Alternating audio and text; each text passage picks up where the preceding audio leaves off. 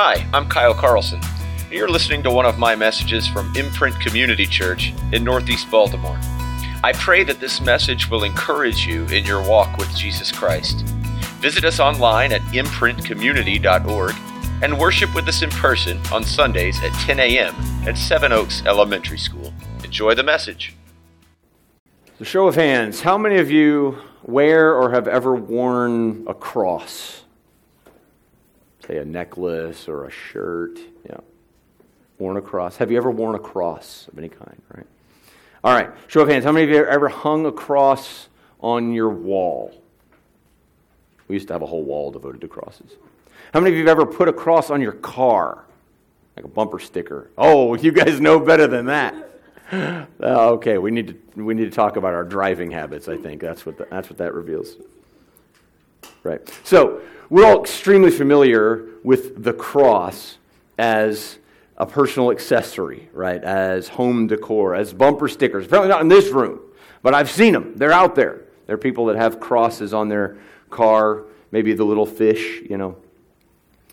The cross is all over the place, right? It's ubiquitous. It's become just sort of a commonplace thing in our culture. But to Christians, of course, we know that there's more to it than that. So we wear a cross, or we hang a cross on our wall, or we stick a cross on our car uh, as a way, I think, of, of celebrating, as a way of honoring uh, God for what He did for us at the cross. But if you think about it, in a way, it's super weird to wear a cross. It's super weird to celebrate the cross, really, at all, because it's an instrument of torture and humiliation and death, right? Where we know that. We've read the stories about Jesus. We've seen probably some of the movies that depict it happening. It's not a pretty thing, it is a low and horrible image. Something like an electric chair, but probably worse than that, right? The cultural equivalent. This is the instrument of executing a criminal. That is what a cross represented. So it's a long way to see it hanging around people's necks in gold and, you know, adorning walls and ornate, you know, flowers and kind of pretty scenes like that. But as Christians, we also know that on the cross, Jesus Christ paid for our sins and purchased our salvation. And so, while it is a horrific emblem of hatred and death in itself, it has become for us an emblem of love and hope. We sing about it. We just sang several songs about it. We read books about it. We still adorn our homes and our bodies and our cars with it, right? I just wore a shirt yesterday that had a cross in it. But the truth is, even when we do that knowingly, even when we have some inkling of or some intention of honoring God or remembering the gospel in our use of the cross, we still have only the faintest idea either of the humiliation of the cross on the one hand or of the glory of the cross on the other. We have only the faintest idea. You see, we can scarcely imagine the depth of humiliation and agony to which our Savior lowered himself there. We're so used to it. He died on the cross. We can barely imagine how low and how horrible that was. And we can barely fathom the infinite heights of beauty and power and glory that the cross reveals to us, namely the glory of God Himself. Our verses, the few verses we're going to look at today in John chapter 13, are all about this strange paradox, this juxtaposing of the humiliation of the cross and the glory of the cross. So I'll invite you to turn to John chapter 13. And in verses 31 to 35, we will see the cross of Jesus as something that reveals to us the glory of God and that calls us to a way of living, indeed, a way of loving that makes even the most ornate and beautiful cross on the wall look meager by comparison. So if you have a copy of the scriptures and you're in John 13, follow along as I read verses 31 to 35. Just briefly, by way of context, Jesus is with his disciples on the night before his crucifixion. He has washed their feet, taking on the form and role of a slave, and not even a Jewish slave, but a Gentile slave. So low was the task of washing another's feet in this culture. He has lowered himself and washed the feet of the disciples as a picture of the cleansing that he would accomplish through the cross. And then he's just made known, at least to a couple of the guys in the room, probably John and Peter might be the only ones who really understand by the time Judas leaves. He's made known that someone is going to betray him, and he's pointed out to John and Peter that Judas is the one who will do it. And then at the end of those verses that we looked at last week, he said, What you do, do quickly. And immediately he went out, and it was night. So now Judas has left the room. The events have been set in motion that will, in less than a day's time, lead to the crucifixion of Jesus. So read with me verses 31 through 35. When he had gone out, Jesus said, Now is the Son of Man glorified, and God is glorified in him. If God is glorified in him, God will also glorify him in himself and glorify him at once. Little children, Yet a little while I am with you. You will seek me.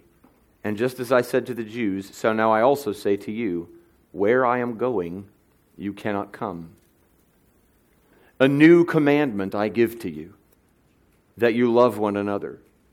Just as I have loved you, you also are to love one another. By this, all people will know that you are my disciples if you have love for one another.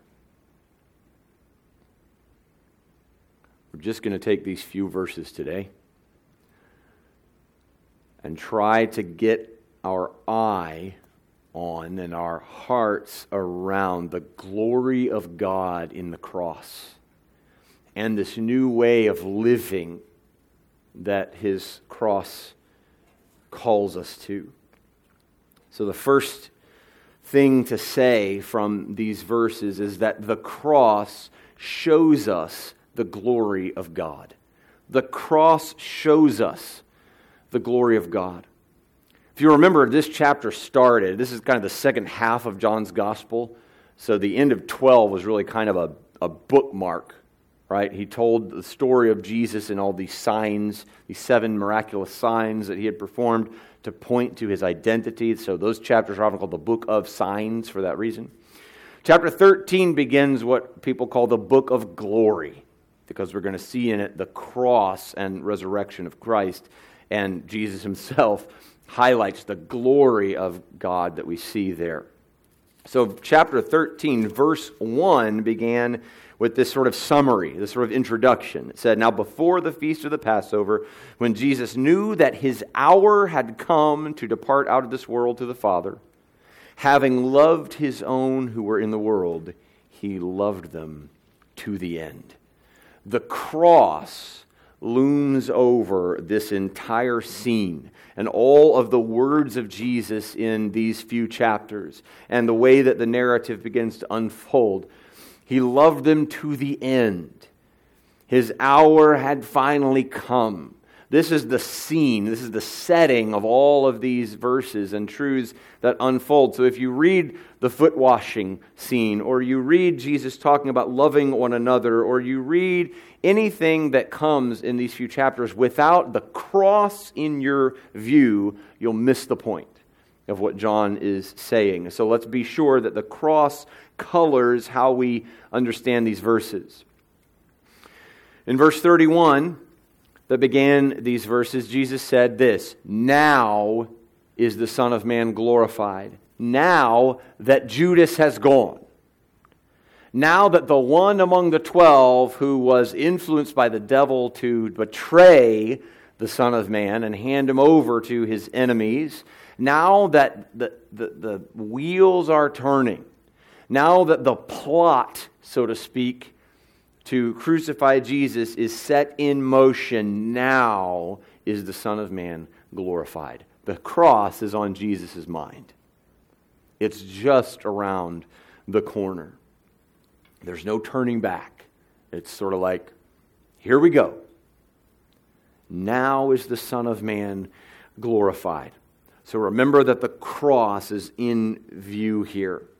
So then we get all this talk about the glorifying of God. He says, Now is the Son of Man glorified. God, that is God the Father, is glorified in him. If God is glorified in him, then God will also glorify him in himself and glorified at once.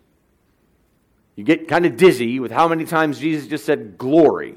He's getting glorified, and the Father's getting glorified, and the Father's glorifying the Son, and the Son's being glorified in himself, and all that glory is happening at once. That is now, that is in the scene that is about to unfold at the cross. So there's some Father, Son, kind of Trinity uh, work going on in the glory giving and glory receiving.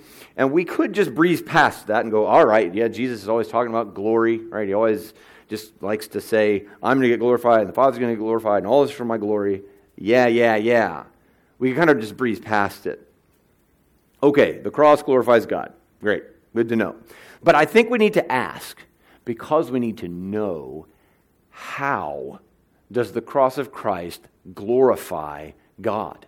How is, to say it slightly differently, how is the glory of God revealed in the cross? Because it's not really that popular to think that. In fact, even among some who claim the name Christian, they're moving farther and farther away from the idea of the cross being something that God planned or intended.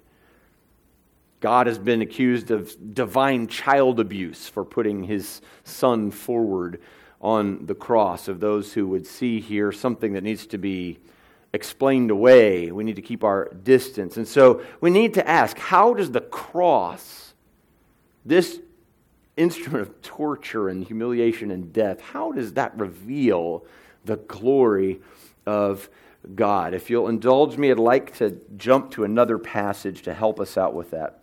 In the book of Romans, which is just a couple of books to the right of the Gospel of John, it is Paul's longest letter as well as his most sort of high and grand and full presentation of the good news of Christ.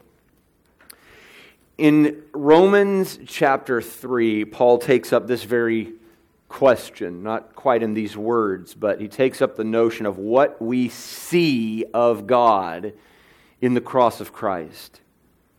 I'd like to read for you verses 21 through 26 of Romans 3. It says, But now the righteousness of God has been manifested, that just means revealed, apart from the law, although the law and the prophets bear witness to it. The righteousness of God through faith in Jesus Christ for all who believe. Okay, there's a summary of the Christian gospel, right? God's righteousness is given to those who believe in Jesus and what he did on the cross. So he just sort of summarizes there the righteousness of God now comes to us through faith in Christ for all who believe. Continuing, for there is no distinction, for all have sinned and fall short of the glory of God, a verse you've probably heard, and are justified by his grace as a gift through the redemption that is in Christ Jesus whom God put forward as a propitiation by his blood. Say propitiation. One, two, three. Propitiation. All right. Go put that on your bumper sticker on your wall, right? Propitiation just means a satisfaction. It means what was demanded has been provided. Everything that stood as a barrier has been met and removed. So God put forward Christ, that is on the cross as a propitiation, a satisfaction by his blood to be received by faith. And then he's going to tell us why he put Jesus forward on the cross to shed his blood. This was to show God's righteousness. Because in his divine forbearance, his patience, he had passed over former sins. It was to show his righteousness at the present time, so that he might be just and the justifier of the one who has faith in Jesus. God sent his son, Jesus, to the cross to display his righteousness. Why does it show his righteousness? Paul tells us because in his patience he had passed over former sins. If you think about from day one in the garden when Adam and Eve ate that forbidden fruit, all the way up to the time, several thousand years later at least, when Jesus went to the cross, how much sin there had been committed in the world. How high the pile of man's unrighteousness had reached. By the time the cross arrives, God has passed over these former sins. That is, He ain't just wiped it all out yet. He hasn't just said enough with the whole thing and destroyed every one of us. He has patiently endured this piling up of sin and unrighteousness and rebellion and hatred of God that has been happening throughout the ages. But here's the deal here's the dilemma that God has. He wants to save people, He wants to forgive people. He wants to justify people. That's the language that Paul uses here in Romans 3. And that means he wants to declare them clean, as though they've never committed any sin or wrongdoing or broken his law at all. He wants to forgive and to justify. But if he just goes, okay, forget about all that, what does God look like? What does that say about his righteousness? What does that say about his justice? What does that say about his character? That God just goes, it's really not that big a deal. I'm willing to just let bygones be bygones, as we might say. God puts forward Jesus as the propitiation, the satisfaction by his blood to display his righteousness. In other words, sin has got to be dealt with. Sin can't just be swept under the rug or just out of sight, out of mind, because God's holiness won't allow it. What fellowship has light with darkness? So, the first thing that we see about God in the cross is his utter righteousness. He is clean, he is holy, he is just, he is perfect and good. And if he were just to dismiss and excuse all sin, then that is called into question. If we, we apply that same kind of standard to an earthly judge, just someone in our own kind of legal system, if a criminal stood before a judge who had just robbed a bank and he said, How do you plead? And the bank robber said, Well, I'm guilty. I did rob the bank, um, but I really needed the money and I'm sorry, and I'll try not to do it again. If the judge said, you know what? I trust you. I believe you. I think you really are sorry, and you had a good reason for it, and let's just forget it. You're in good standing with the law now. Just don't do it again. How long would that judge have his job? Not very long, because that's not what a judge does. A judge upholds the law, and the law has consequences. The law has punishments written into it. So if God were simply to say, no big deal, then we go, God doesn't really care that much about sin. Sin must not be that much of an offense against God. His righteousness must not be all that important because he's willing to sort of be defamed and lay it aside. just so that he can be forgiving and let us in. So the cross, before it says anything else to us, the cross, first of all, tells us about the depth of our sin and need and the enormity and the essential importance to God's character of his righteousness. So, the first way that the cross glorifies God is that it displays his righteousness. That's why the cross happened, Paul tells us. This was to show his righteousness. The second thing that it tells us, and this is maybe more obvious to us, is it displays his love because he wanted to justify us. He wanted to forgive us. He wasn't willing to say, I'm holy and righteous and you're a sinner and therefore be condemned.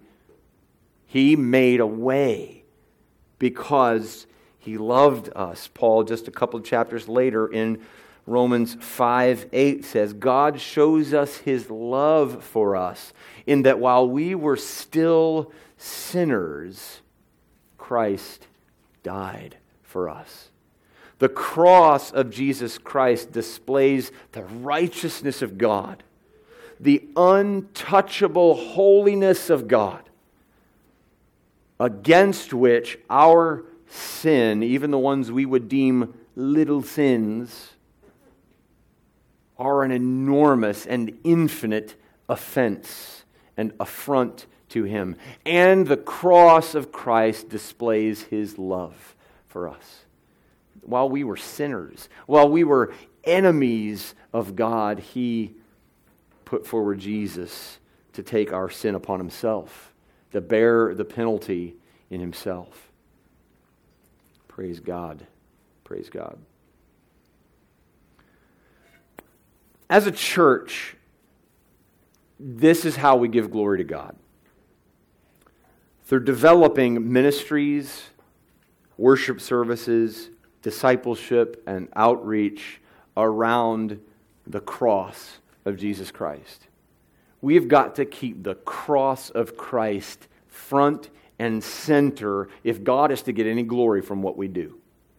We can't just be another humanitarian organization that's out there putting shoes on homeless people. Putting shoes on homeless people is a good thing. We can partner with people who do that. We can do that ourselves. But if we don't do it in the name of Christ and his cross, God doesn't get the glory that he deserves. The cross of Christ is where we see the righteousness of God and the love of God. We don't glorify God through big buildings and budgets and great bands and all that good stuff, which, praise God, we don't have any of that. We're a rented building, a small budget, no band, right? So if that's how we glorified God, we would be kind of like in pretty desperate shape.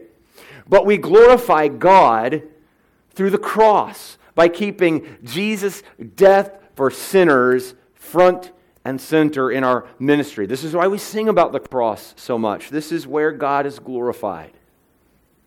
The Father, the Son, and the Spirit glorifying one another in the cross of Christ.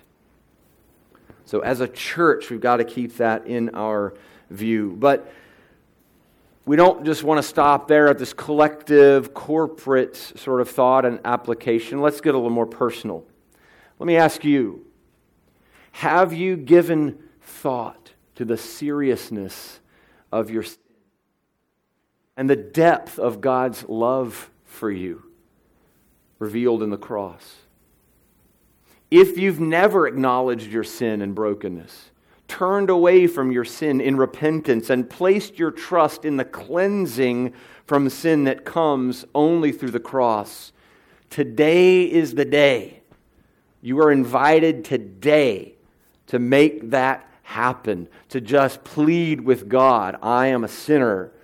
Please forgive me through what Jesus did on the cross. Don't miss that opportunity if that's you. For all of us, we will do well to pray along with the old hymn. I don't know if you're familiar with this by Fanny Crosby. Jesus, keep me near the cross. Bring its scenes before me. Let me live from day to day with its shadow over me. Keep me near the cross. We cannot lose sight of what Jesus accomplished there because it's here that God is glorified. It's here that we see his righteousness and his love. It's here that we find our cleansing, our forgiveness, and our life. So the cross reveals to us the glory of God. Jesus tells them in verse 33 I'm only with you for a little bit longer. He calls them little children, which is a term of love and affection, endearment. Little children, yet a little while, I'm with you. And I think that the disciples must have sensed the warmth and the, the affection of that term because John, who authored this gospel, when he writes his letters, we have 1st, 2nd, and 3rd John the, toward the back of the New Testament. In 1st John, this is what, how he addresses his readers little children. It's the only other place in the New Testament that that address occurs. So John clearly received this, was impacted by the, the warmth and the, the, the love that he heard from his Savior in this address. Little children, yet a little while I'm with you. You will seek me. And just as I said to the Jews, now I say to you, where I'm going, you can't come. I can only imagine how anxious this must have made his disciples who've been with him for three years, who indeed left home and job and family and everything that they knew to travel with Jesus. And now Jesus is saying, I'm going away and you can't come with me. What are we going to do? Back in John 6, Peter said that to him when Jesus asked him, So are you ready to leave? Peter said, Where else would we go? You have the words of eternal life. Well, now the time has come for Jesus to leave them. He's going to go to the cross. He's going to rise, and after just a short time, he's going to ascend back to heaven, and they're going to be on their own, humanly speaking. He'd send the Spirit, of course. But you've got to imagine the way they hear this. This is bad news. Jesus is leaving, and I can't go. Which is why Peter says just a few verses later in verse 36, Lord, where are you going? And then Philip is going to ask him later in chapter 14, how, how will we know the way? And Jesus is going to give his famous answer I am the way the truth, and the life. But I'm getting ahead of myself. That's for a couple of weeks from now. So Jesus had told the Jews earlier, a couple of times actually, these religious leaders that were opponents of his, I'm going away and you can't follow me. He also told them in verse in chapter 7 verse 34, you will look for me and you won't find me. And then he told them again in uh, chapter 8 verse 21 that you will die in your sins. So these are words of judgment upon the religious establishment of the Jews that had decided that Jesus had to go, that he was a blasphemer. He doesn't include those judgments, those condemnations to his disciples here. He says, just like I told the Jews, you can't come with me. But what he tells Peter a few verses later is, you will come later. You will come with me later, but not right now. So he gives them some reassurances, even in the midst of their fears, and anxiety. And then he gives them, in verse 34, a quote, new commandment. We're going to find as we unpack these verses over the next few minutes that the cross calls us to humble love. The cross calls us to humble love. A new commandment I give to you that you love one another. First word to draw attention to is the word commandment. This is not a suggestion. This is not an option for followers of Jesus. We are under authority. We are obligated to obey. Jesus can command us what to do. And he says, I command you. We need to come at it in that way. Okay. I need to pursue obedience. I need to take leadership and authority from Christ. Excuse me. And I'm obligated to obey. And so here's this new commandment I give you love one another. That doesn't seem innovative, does it? That doesn't seem new.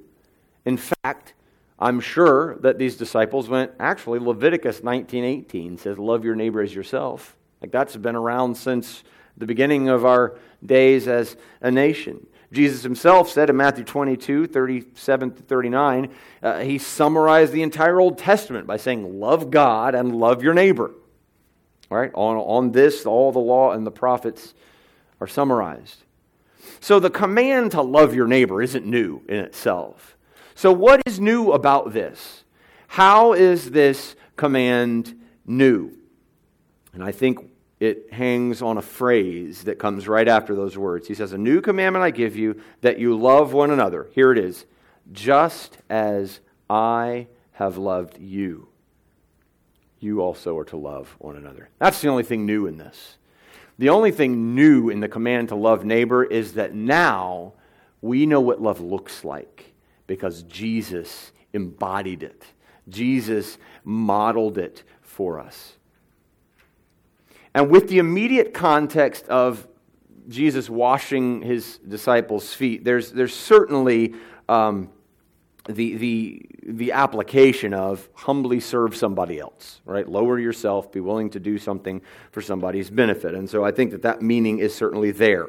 He has tangibly demonstrated humble, servant hearted love. But with the cross in view, as it was at the beginning of this chapter, having loved his own, he loved them to the end. And as it just was when he was saying, Now that the cross is about to be here, I am glorified. With the cross in view, as I have loved you takes on a whole deeper meaning, doesn't it? And you know that John's readers, looking backward to the cross, just as we are today, when they read this, just as I have loved you, you also are to love one another. They can't read those words without remembering Jesus went to the cross for me. Jesus bore my sins upon the tree. The cross gives love a whole new meaning. Love your neighbor is not new. Love your neighbor as I have loved you. That changes the game. Love means self sacrifice. Love means giving myself away for the good of another. Love means at my expense for your benefit. Love means laying down my rights so that you can hold on to yours. Who is Jesus asking you to love today? Who do you need to serve, bless, honor, forgive? or encourage this week to let the cross of Christ inform and empower your love for others this week. A friend, a coworker, a teacher, a brother or a sister, husband or wife, a mother or father.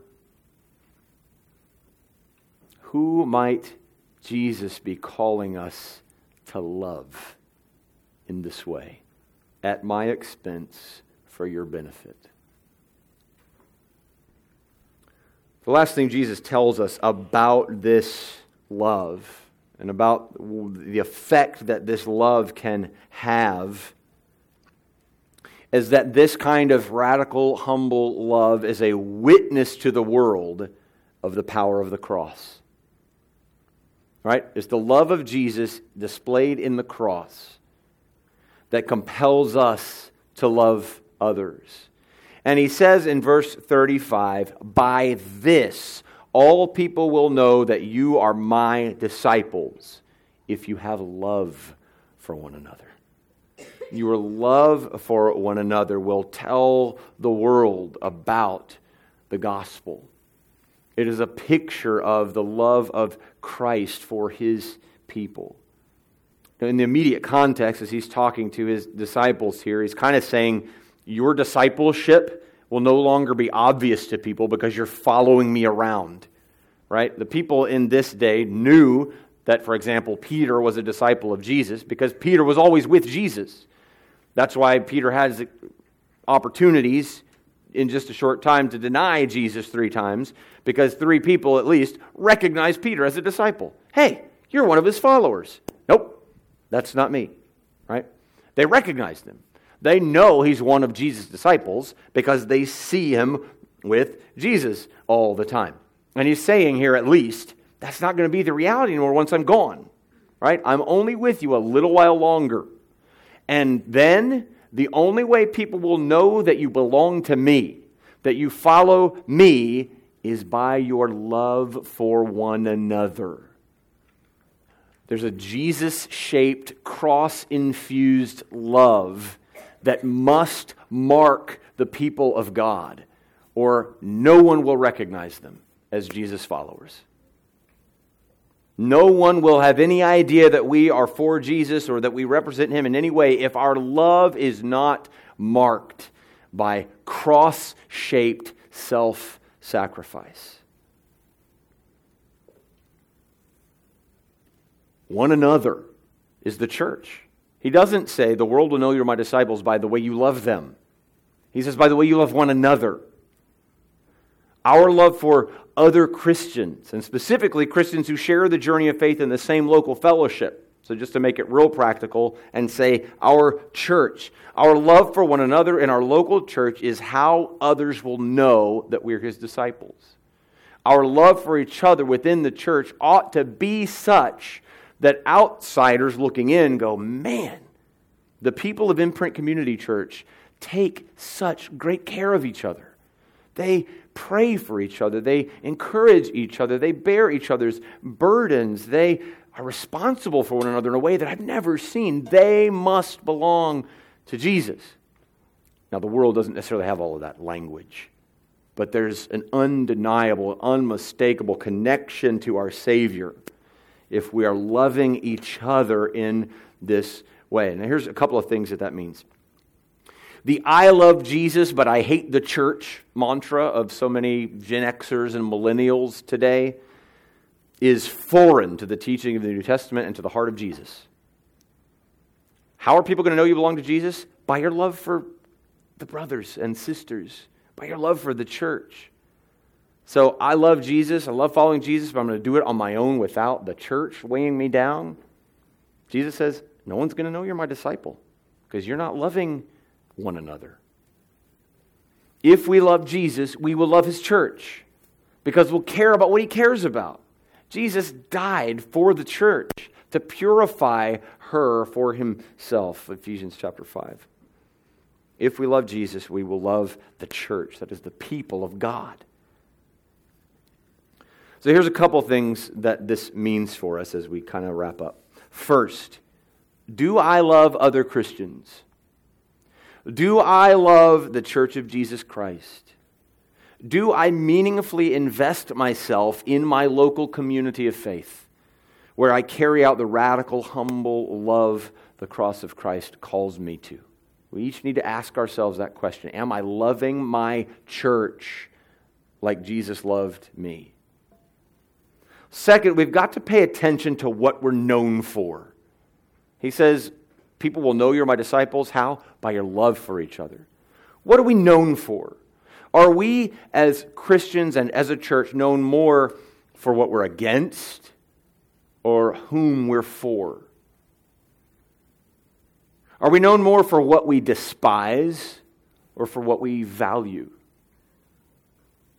Are we known more for the sin that we decry or the grace that we extend? Are we known more for the intensity of our griping or for the tenderness of our encouragement? Jesus calls us to love as he has loved us. And that's the way we'll be marked as his disciples your love for one another. So when we look at the cross of Jesus Christ, we are confronted with the transcendent reality of the glory of God, His unwavering righteousness displayed against our sin, and His unstoppable love demonstrated in the Savior laying down His life for us while we were His enemies.